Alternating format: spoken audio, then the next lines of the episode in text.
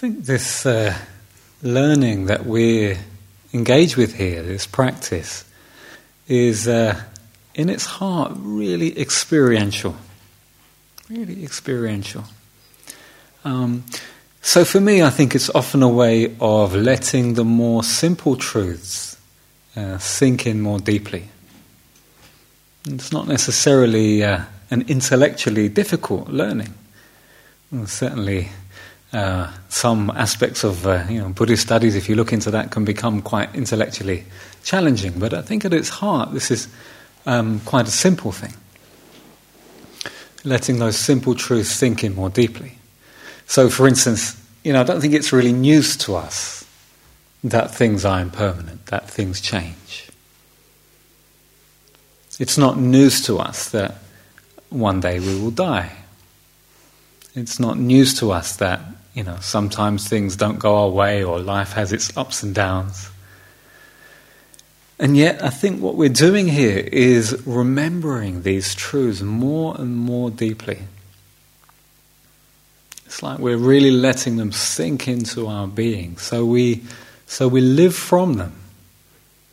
So it's not so much just a kind of intellectual understanding, but something that really sinks deeply into the being.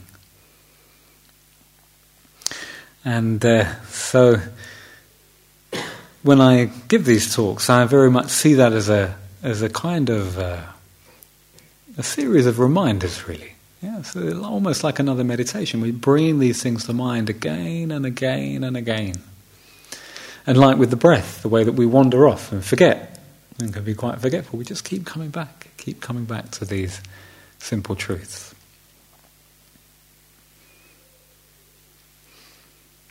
So it also means that one of these talks isn't really a process of giving information. It's not, here's the stuff and I give it to you. And I think in many ways, as I was saying, the learning that we're doing here is for each of us very individual. There's an individual process that we're all going through. So these, uh, know, the talk today is kind of offered in that spirit of uh, encouraging our own investigation, encouraging our own journey with all of this. And so uh, I thought tonight that I'd talk a little about the hindrances to meditation, some of the obstacles that can appear to be around. Um, and this is on the basis that having been here for a couple of days, hopefully we've got some experience of these. Uh, so there is already that kind of uh, experiential sense. It's not just uh, a sort of theory. So if I tell you that sometimes in meditation you find yourself wanting something, dreaming of something different, something else, something better. Or other times you're just full of not wanting. You don't want the pain in the knee or the repetitive thought or the uh, pain in the back or the, the noise from the neighbor or whatever it is. Know, or the times when you feel sleepy or the times when you feel restless or the times when you're just wondering whether this is for you, whether it's the right place, the right time, whether you've got the right mind or the right body to do this.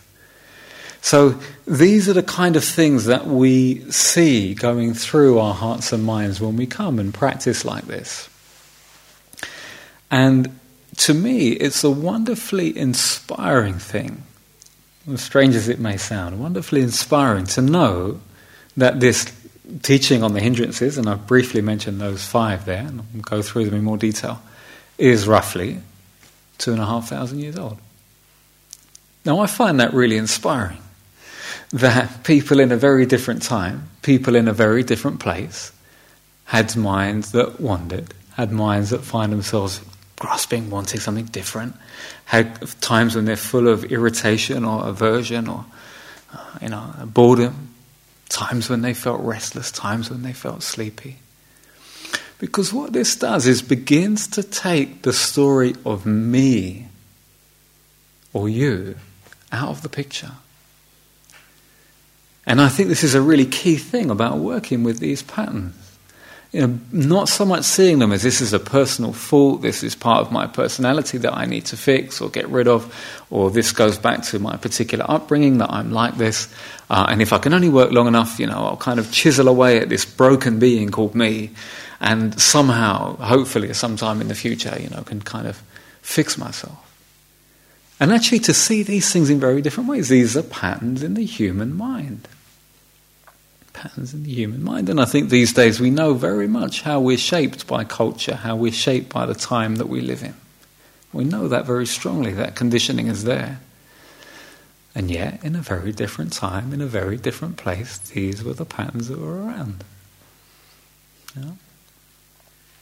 So, as I um, reflect on these, uh, these hindrances, I think it's very helpful to see right from the start that there's something also here about what we call self view. That's part of this. That's self view. Yeah, it's a very uh, important teaching that when we relate to these things or relate to any patterns, thoughts, feelings, patterns in the body as me or mine or myself, that's uh, really um, compounds and consolidates whatever particular difficulty or obstacle is there, makes it more real, makes it more solid, and we can feel so much more stuck. One of my teachers said, without self view, the hindrances are just winds. Just winds. Like the weather that comes and goes. We can begin to see these patterns like that. It's very, very liberating.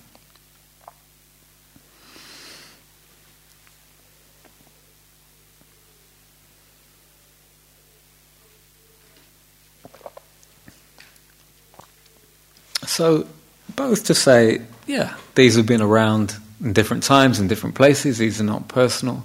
It's really about normalizing this, normalizing this experience. It's one of the reasons why we have these group meetings. And, um, you know, those of you who have had them already, you can see it's, it's nice to know, oh, that's going on for you too.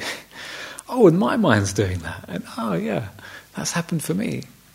So it begins to, we begin to take these things so much less personally when it's like that. In the Buddhist tradition, these can sometimes be personified in the figure of Mara. So again, those some of you may be familiar with this, but Buddha, the Buddha has his uh, kind of discussions and struggles and ongoing kind of dialogue with Mara, and uh, you know, we may think, oh, well, that's that's a rather kind of old-fashioned way to do it, and we, you know, we're too sophisticated now to believe in demons and these beings that come to trick us and, you know, sort of launch their armies against us. You know, we don't think in that way anymore. But actually, it's a very useful way to begin to see that in a more impersonal sense. Oh, that's Mara again. You know, that's Mara doing his trick. You know, again, rather than this is something that's really, really got me. And the Buddha says, it's tomorrow when the Buddha knows me, he says, I know you, Mara. I know you, Mara. So it's uh, perhaps something we can see as inspiring as we work with these so called obstacles or hindrances. We can begin to get to a place where I know you. I know this pattern. I can recognize this. And when we recognize it, we're not so governed by it. It's a key thing. When we recognize it, we're not so governed by it.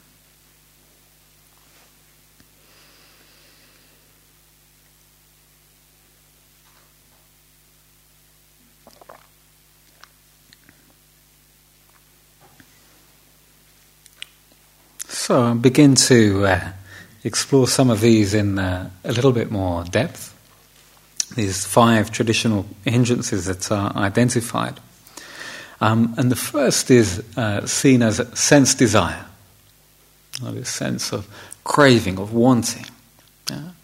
It can be a sense of wanting something else, wanting something different, wanting something better, wanting something more. It's basically a feeling that there's there's some absence here. You can feel that. So I don't know what you've noticed in these two days uh, on retreat, whether you find your mind going to different things sometimes. I'm sitting here with the breath, breathing in, breathing out. And then, you know, maybe there's this thought of, of a holiday. I'd really love to be there. I'd love to be in the south of France. And, yeah, wouldn't, wouldn't that be wonderful? Um, of course, it can be very common, and you know, for many of us, it can be a particular food. You know, one of the renunciations of coming here is that we, we don't really get to pick our food very much. I mean, you've got the simple diet or the regular diet, that's about it. And we live in a world full of choice. You know, you go into a supermarket, so many things you can have. So you may find yourself, you know, thinking, oh, if only I could have that particular food, that particular chocolate, that particular. I don't know if I'm uh, feeling mischievous. I might try and, uh, ins- you know, kind of inspire that in you now. You know, I don't know, Maltesers or milk tray or something. Like I don't know if you're working for any of you, but uh, whatever your particular thing is. I remember Martine once actually talking about a particular olives that came to mind. she was there, she found herself thinking, and some kind soul brought them to her the next day, which was, was wonderful. Mm. So we can find ourselves wanting something, and we can do it with just about anything. We really can do this with anything. It can be, you know, I want more money, I want a different house, I want a different car, I want a different partner, I want a different job. I want a different body. I mean, literally, just about anything. You know, a different collection of spiritual experiences. But the similar thing is this sense of, of I want, I want, I want, and this phrase that uh, we've already mentioned, but this phrase, if only, if only. And that's the key, that's the story that sense desire tells us. If only I had this, if only I had that, then everything would be okay. Yeah? So it's saying this sense of, I know you, Mara. What can we sort of pick up on that? I know you, Mara. Is beginning to disbelieve, and creatively disbelieve that story of if only. You know, how many times do we have to do that where that kind of pattern comes, oh, if only I get this, and then we get it, and then it's, you know, it's kind of nice for a bit, and then it sort of fades, and then the whole thing starts again. The whole thing starts again. So you may well know, these teachings are often associate with this sense of a, of a birth, a, uh, a death, and a rebirth going round and round and round. And this can be interpreted in different ways, but we can certainly see that on one level in our own minds. I take birth in that idea, ah, oh, this job is going to really do it for me, and I've got the job, and I'm celebrating, and yeah, isn't it fantastic? And then, you know, a few days I'm enjoying it, and then, you know, a person from accounts is getting on my nerves, and then I realise that the, you know, the journey's a bit more difficult than I thought, and oh, maybe those people at the other job weren't so bad, and you know. And it, it's not to be pessimistic about that, but just to, to see that everything everything that we can kind of go for has these two sides to it. But when we're craving it, it's not like that because it's built on a fantasy. It's like just wonderful. Just, you know, like that new car, it's just wonderful. And obviously, the, the advertisers use that, don't they? The new car, and it's zooming along the road, and um, you know, there's no cars everywhere going through the lovely mountains and, you know, sort of trees everywhere and just delightful drive and things. You know, they're not showing you the time when it breaks down or, you know, kind of waiting in the garage, you know, to, for, for the bad news about it. Or they're not showing you the sort of extra work you have to do to pay for the thing every month. So craving is often built on that. It's, like a fantasy, a fantasy that it's going to deliver something for me, something permanent, something substantial, something that's going to really make it okay. Yeah. And that's the thing to begin to disbelieve that kind of story.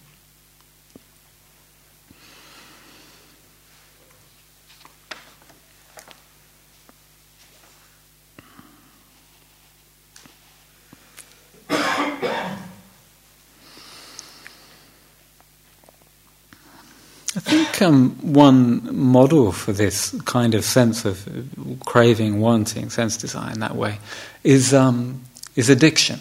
You know, we think about that. And you think about any addiction, there's a feeling that the person wants the thing that they're addicted to. If they get it, it's a little bit of relief. But what that's doing is simply triggering the cycle where they want more. Yeah?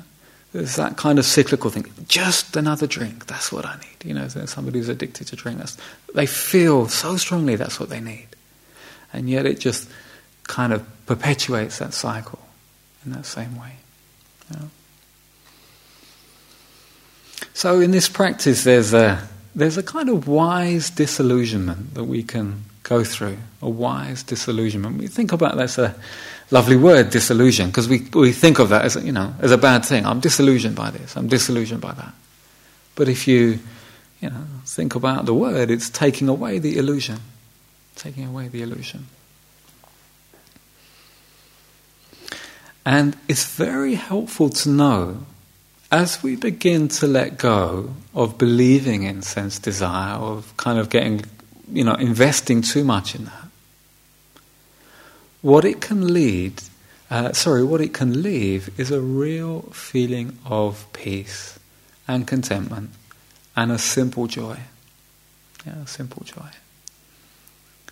So it isn't that this is some kind of because occasionally it can sound pessimistic, you know. You get a new job, ah, oh, that'll disappoint. You get a new partner, that'll disappoint. You get a new this, that'll disappoint. You know, as if we're sort of on a big downer, you know, nothing's going to last, everything's impermanent, you know, that kind of feeling, you know. Um, but the joy or the lightness comes from realizing that it was all, it's like a kind of trick. I mean, this is where this thing, I know you, Mar, it's like a kind of trick of the mind that, that our well being lay in that thing in the first place. That was the kind of initial delusion. So you can see that, and then you can begin to touch into um, a more basic okayness. And it's wonderful to touch that, to taste that, and to begin to trust that. You know, feeling when we can feel okay for no reason. You know, I'm not okay because I've got everything together. I'm not okay because this is in place or that is in place. But a more basic resting and just a feeling of enough. Feeling of enough. Can really work with this kind of wanting, sense desire thing.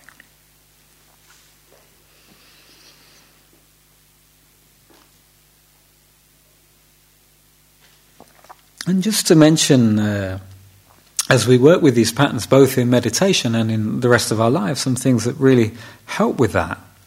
Um, a sense of generosity, of being able to give, of being able to let go, of being able to offer for others. As we do that, um, that's really feeding this sense that there's enough, there's an abundance. The craving, the sense desire is built on a feeling of lack. There's not enough, there's something missing. I need to go and find it, I need to get it, I need to fix it. But then the generosity, there's enough. What's here is plenty. That feeling of, of uh, generosity really helps.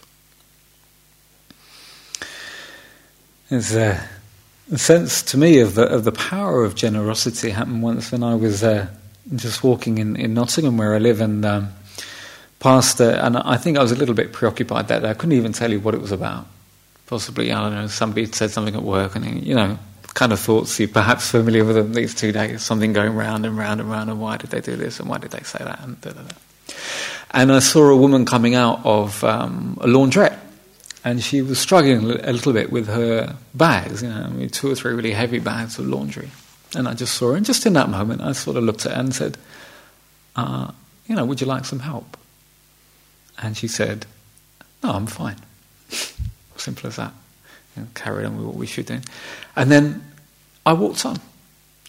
And what I noticed, just that simple thing, would you like some help? Had really, it was so freeing from that kind of rather self obsessed little kind of bubble of, you know, why did they say this, why did they do that kind of thing.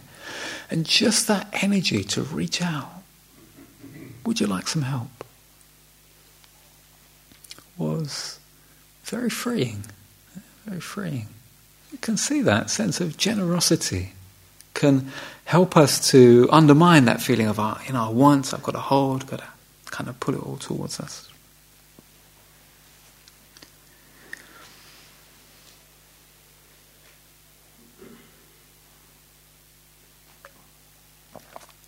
Um, another of these uh, energies or hindrances or kind of obstacles that we can uh, see in, in meditation is aversion, or this kind of pushing away. Mm.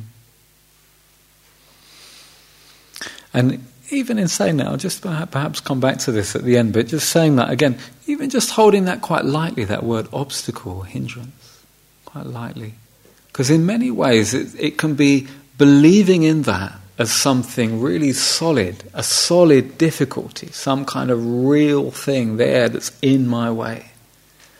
can also be part of uh, where we struggle with them. And when we look at them and work with them, they can be quite insubstantial. Insubstantial. So, so as I said, I'll come back to that. But just holding that idea of a, of a hindrance or obstacle lightly. You know, it's not these big boulders in our way. So there's this sense of uh, aversion. If uh, craving is all about I want, this is all about I don't want. You know, it's like we're pushing, resisting.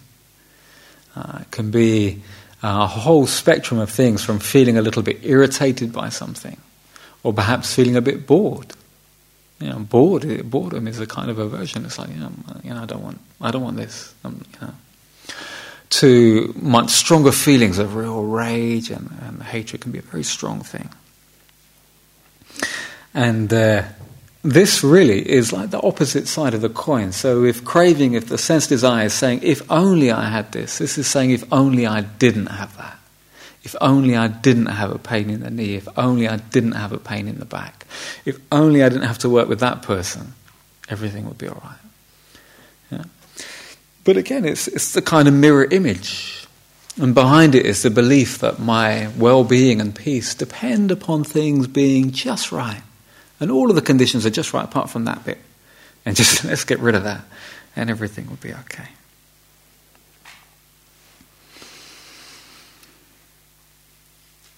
One of the things I think is, is very helpful in meditation is to really smile at what goes on in our own minds, you know? If you get to that place, I think, and you can feel that place, it, it's actually quite funny the things the mind does, you know, the kind of um, little dances it plays. And one of the things with aversion that I've noticed sometimes is it, you can actually get aversion over things that haven't happened at all. so you can imagine somebody um, is going to say something. You know, I know I'm going to go to a meeting next week, and I bet they say that. I'm really fed up that they they're going to say that. There's a whole thing about that. I'm going to tell them, and they, you know, they really shouldn't go around saying things like that, and it's awful, and you know, all this thing. And then you just think, they haven't said, they haven't said this at all. This whole thing is created in the mind. This feeling of, of being averse to just an idea, averse to something that may or may not happen. Yeah. You can see how, again, this feeling of I know you, Mara. I know you, Mara. I'm not going to get sucked into that pattern. I'm not going to. I'm not going to believe it. Yeah. So that doesn't necessarily mean that we're saying, I've got to stop these things coming up at all. Because again, that creates a certain pressure. It's like, oh, this thought pops up, and it's oh no, I've lost it. But no, the, th- the thought comes up, and that's where this little smile comes in. You know, the Buddha often is um, shown with a kind of little half smile. You're just smiling at that. Okay, there's the mind saying that again. There's the mind getting angry about something that hasn't happened. There's the mind telling me that story. And it's just, you can just kind of, okay, there we go, come back to the breathing. The whole thing becomes more light. Yeah, the whole thing becomes more light.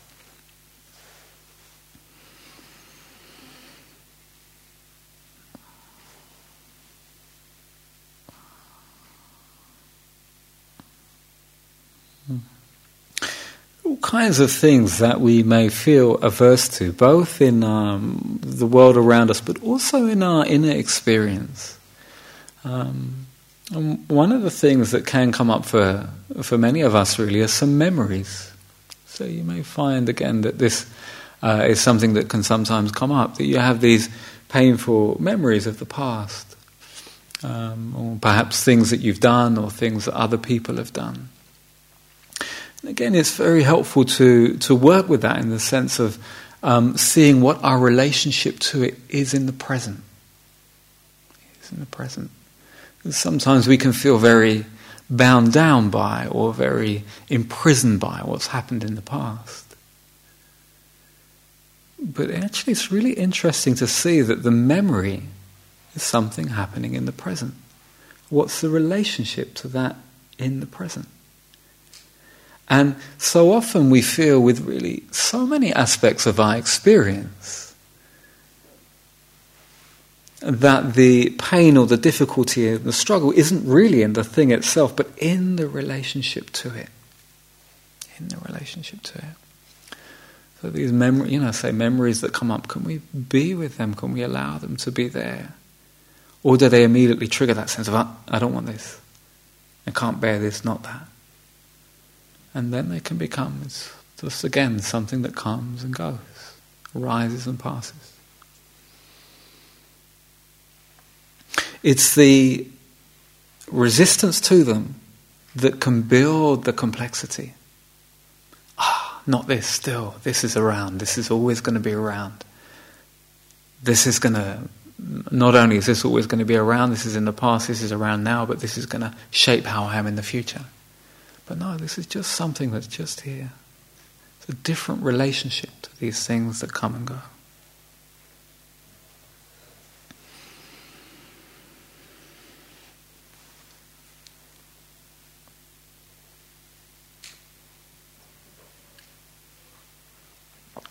Sometimes uh, we can feel aversion based on very, very little evidence, very small things. Uh, I don't, certainly won't ask you to uh, say what these things are, and uh, you know, I kind of almost feel a little bit embarrassing sometimes. But if you just reflect yourself, what's your um, responses to the other people uh, here?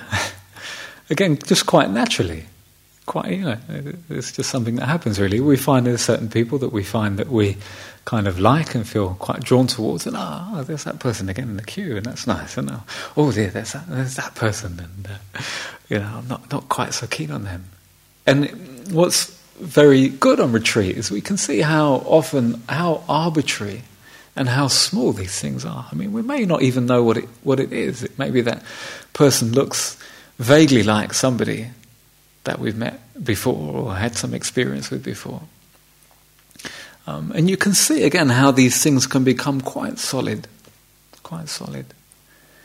And uh, as we've spoken about before, you, sometimes when you hear people speak at the end of a retreat, and you see how um, how kind of mistaken some of those things can be, and we can start to soften around it those things. Again, there's this is thing about I know you, Mara. I'm not going to believe that. All of these things tell a particular story. The aversion, when we feel it to a person, tells us a story about that person. That person is bad, they're wrong. They're... And you can just see now this is a reaction. This is not a truth. This is a reaction. This is a perception on the basis of that. And we don't have to believe it.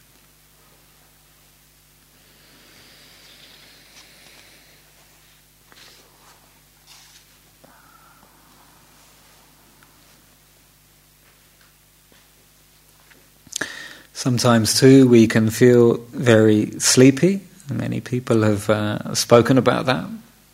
Um, and in terms of uh, a hindrance, I think it's important to kind of separate two things, really. One is a sort of genuine tiredness. Many of us have been working with that. And we're busy, perhaps running on adrenaline a lot of the time, um, kind of trying to get everything done. And then obviously we're still sitting, walking, not a lot to do. and that that kind of tiredness shows up, and there's a, a genuine need to, to rest and recover. It's also interesting to, to distinguish that to, from something that's perhaps a bit more subtle, which is when the mind just sort of tunes out, it kind of drifts off uh, because there's nothing exciting. Um, and this is something worth exploring and, and, working with. I mean, we, we live in a culture that's so, so stimulating. Again, I, you know, I don't know where you live. You all live in, in different places. I mean, I live in a city, particularly the case, perhaps less so in the, the countryside, but it's just so much going on. You know, you pay attention to how uh, TV or films are put together uh, I've got a kind of amateur interest in these kind of things, and you see that they, they cut the shot immediately. See somebody's interview, they don't just show them interviewing, uh, interviewing for a bit, and then cut to the interviewer and cut to the wide shot, the two people together, and then cut to their hands, and then they sometimes show you their feet for some reason, all sorts of things. But it's like a culture that's built on that. Uh, kind of not being able to sustain attention, and we need something quick and different and new and better. And, uh, you know, adverts, these TV adverts, only 30 seconds long, but the number of images and messages coming for us. So it's not surprising that when we switch all of that off, as we've done here, and we come into a room like this, which to me, in many ways, I wouldn't uh, say it too strongly, but in many ways is, is delightfully neutral. I don't know how you find it, and again, different people find it in different ways. But you know, this carpet is it's just kind of there to me. I don't know. I don't know how you may have different responses to it. And uh, you know, the walls are plain, and it's it's just simple. It's simple. So when there's something a bit more neutral, and the breath again, for many of us, not all of us, but for many of us, the breath can be quite neutral. It's not exciting. You know, it's not shouting, "Look at me." You know, so when there's something more neutral, then this kind of sleepiness or this sloth can can creep in. Oh, there's nothing exciting. I'm going to kind of tune out. Um, and this is an interesting place to explore. Um, again, that it's worth bearing in mind whether something very, very peaceful, very peaceful and still, it's actually quite close to neutrality.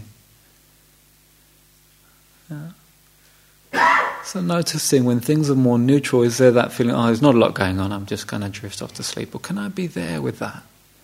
Can I be really bright and awake in the stillness? And just rest in that. When the, the, the mind's not, it's not jumping about, it doesn't want this or get ready, but just rest in that. Just trying to stay with that rather than just kind of drifting off. Hmm. As we were practicing uh, practicing this afternoon with the sounds. It's like, you know, what happens when the sounds seem to die down a little bit? Can we just rest in that silence? Just rest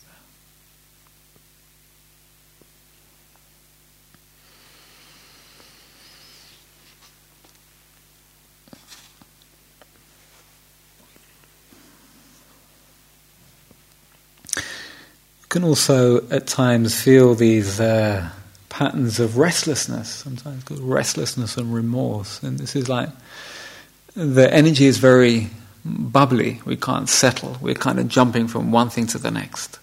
You know, the body can't settle, the mind can't settle. With many of these uh, hindrances, obstacles, a very useful thing is to do the opposite to do the opposite of what it says. So it's telling you a particular story. So, you know, craving is telling you uh, you need something, you've got to go out and get it.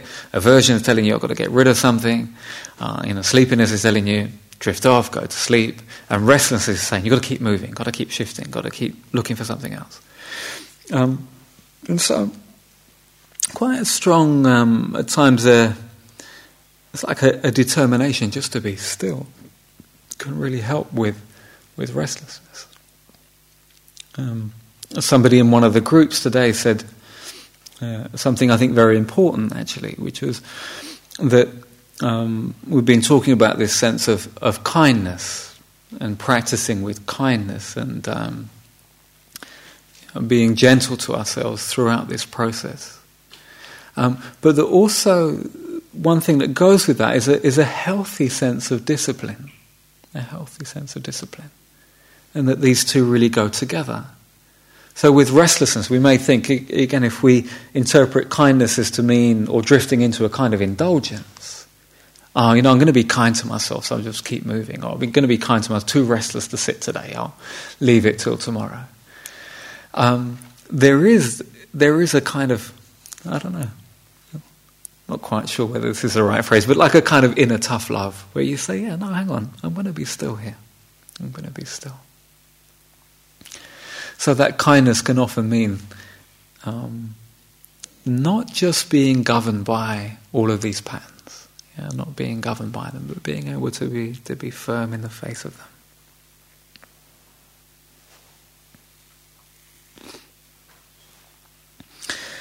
Again, sometimes this uh, restlessness and things can be associated with something we've done in the past. Um, this is also something that is very useful to explore in meditation if you if you get feelings of of guilt arising and there's a restlessness around that. Just to see how this process is um, kind of created and built in the present. Um, I mean, one this kind of perspective I find very helpful if you think of the, the precepts that we've uh, explored at the beginning of the retreat, you know, sense of living with harmlessness and uh, kind of generosity, non-grasping, being uh, simple, content, respectful, being honest. I don't know about you. I'd be interested to know. You can perhaps tell me in private. But if any of you have kind of lived all your life perfectly in this way, I'd be very interested to know. But, you know, my sense is that that's not what we've done. You know, and if you look at everybody, you know, we've all had times when we've done things that perhaps we regret, and then we've done things that we've, you know, been really wholesome and skillful and healthy, and then other times when we've been caught in certain patterns and, you know, done things that have perhaps harmed ourselves and others. So, in that way, we're, we're kind of all in it together in that way. We're all in it together. But how much there can be this sense of self created around our ethics or, uh, or morals or morality that can feel, that can make something quite kind of solid. So again, that can feed a, a restlessness. If you sort of, in you know meditation, you remember doing something that you now perhaps regret five years ago but just see, does that become, what's the process where that becomes some kind of judgment, a kind of fixed sense of I am a, a bad person or I've done something really bad? It feels heavy and constricted and, you know, rather than just that more open sense of, you know, yeah, next time I'll be more skillful, I can learn from that, I can, you know, have intentions not to react that way.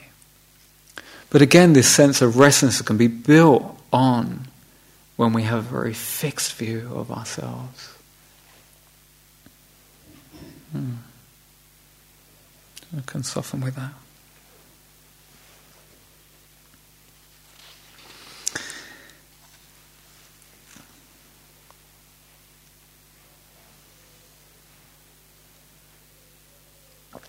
Sometimes in meditation, we can also have this sense of doubt. Um, and doubt is a wonderful word, actually, can mean all kinds of things. And uh, Stephen uh, Batchelor Martine's uh, husband has written a book called The Faith to Doubt, which is a, certainly for me is a very uh, important, inspiring book and a really wonderful thing to explore. And uh, one of the kind of distinctions that we can make is between what we might call a great doubt, you know, a great doubt. So, and, and this kind of more sort of insidious thing of, of, doubt when it comes up as a hindrance. But this kind of great doubt is a sense of really not knowing. You know, what's it like to begin to let go of this quest for certainty, to have all of the answers? And so often, you know, with religious practice, spiritual practice, how we want to see it, we can see that in the past as, as a quest for certainty. That people want to know what happens after I die. You know, what happened? How did the world begin? How's it going to end? What's the right way? Which religion is the right one? Which is the wrong one? And this real kind of wish to get it all certain and right and fixed. And a real, this kind of great doubt can be a letting go of that that kind of craving for certain and just opening to this, this not, not knowing. These great questions of spirituality who am I? What is this? I wondered, uh, I know some uh, philosophers there explore it. Why is there anything rather than nothing? Only question, you had that. Why is there a universe at all? Why is there anything rather than nothing? Yeah, and uh, these kind of questions, I you know really don't think they're the kind of thing that there's the answer. I've got it written down, but there's a sense of, of a real deep questioning um, from the heart and resting in that that deep not knowing that's very skillful, very helpful.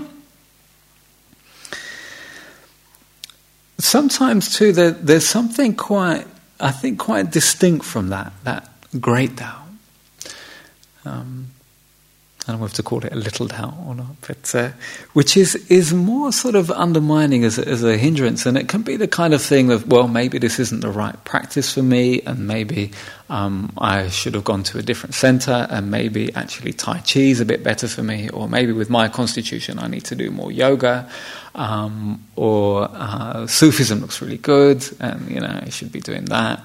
Um, but it's it's a kind of mind that that doesn't settle that doesn't settle. It's always looking for something different and can be quite um, persecuted. Actually, it's kind, kind of quite a persecuted state sometimes by indecisiveness.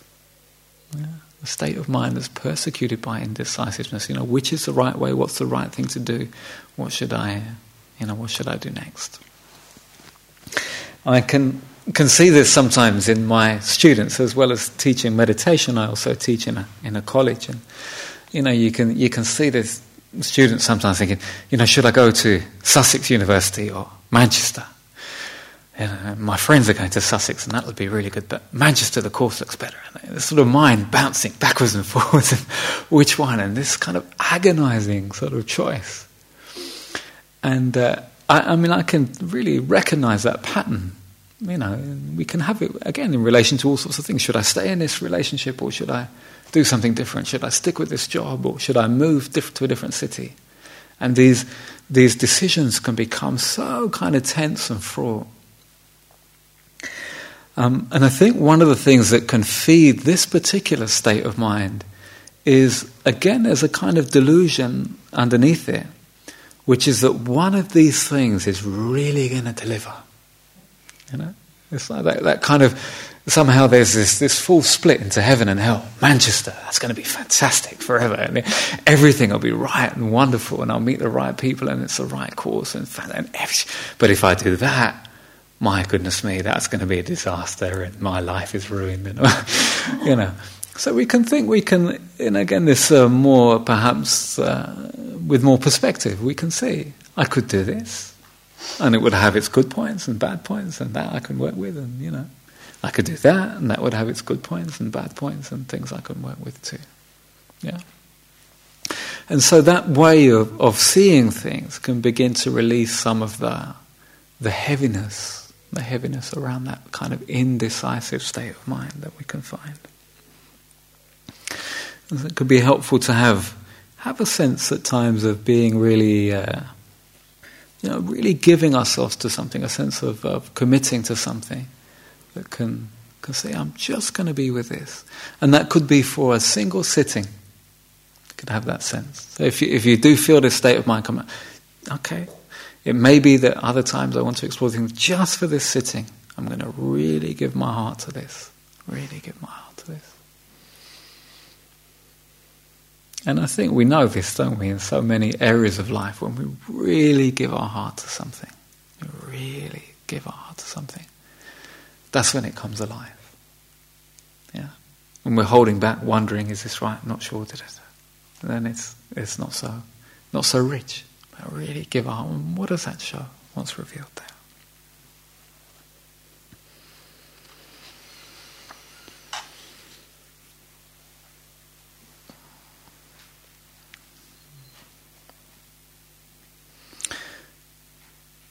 So, just to finish by saying that there are very many different ways of working and responding to these uh, hindrances and obstacles when they, they come around, and we can perhaps explore some of those more uh, in the time we have here.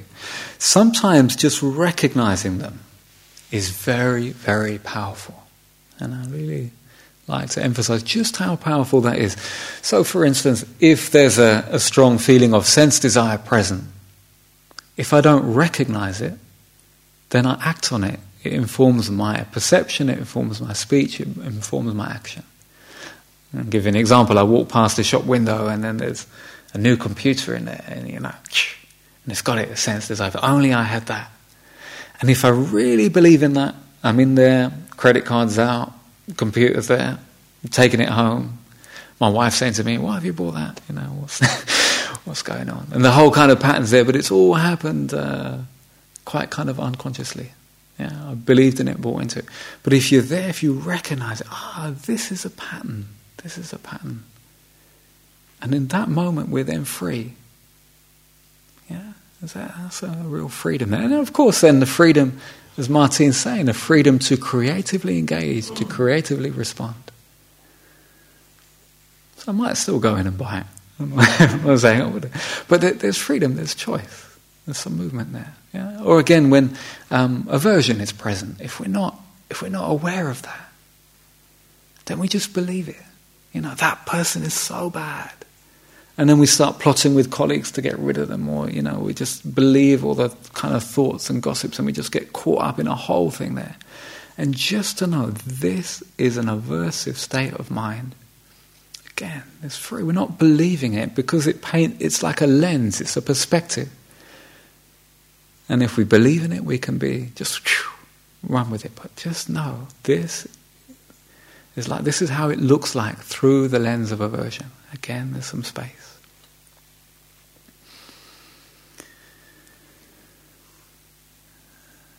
And again, just to, to come back to this feeling. When we have these patterns around in meditation, in life, these patterns that can seem so powerful, and when we're unaware of them, they can carry a lot of power. Yeah? How are we relating to these? Are we relating to these in terms of this is part of my personality, this is something solid, this is something you know really in my way? Or can we begin to see this sense of the impersonal nature, the insubstantiality of all of these things? Yeah? So often they have the power, they have the power that we give to them. Really interesting thing to explore. They have the power that we give to them. Yeah. So when we're sitting here, it's not that we're trying, you know, describe these patterns and we're saying, right, we're going to have some plan to eradicate them. None of these things are going to arise. It's about the relationship to them. Can we see the mind that wants, doesn't want, gets lost in sleepiness, drifts away? Can see the mind that gets confused by being lost in indecision, restless? And begin to know it like the Buddha. I know you, Mara know you. So we can know these patterns and not be governed by them. And begin to feel a kind of deeper freedom. And freedom, as uh, Martine was saying, to creatively engage.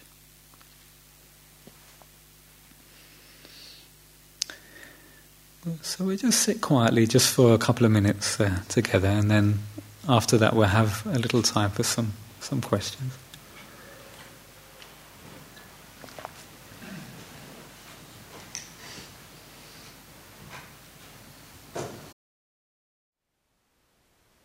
Thank you for listening. To learn how you can support the teachers and Dharma Seed, please visit dharmaseed.org slash donate.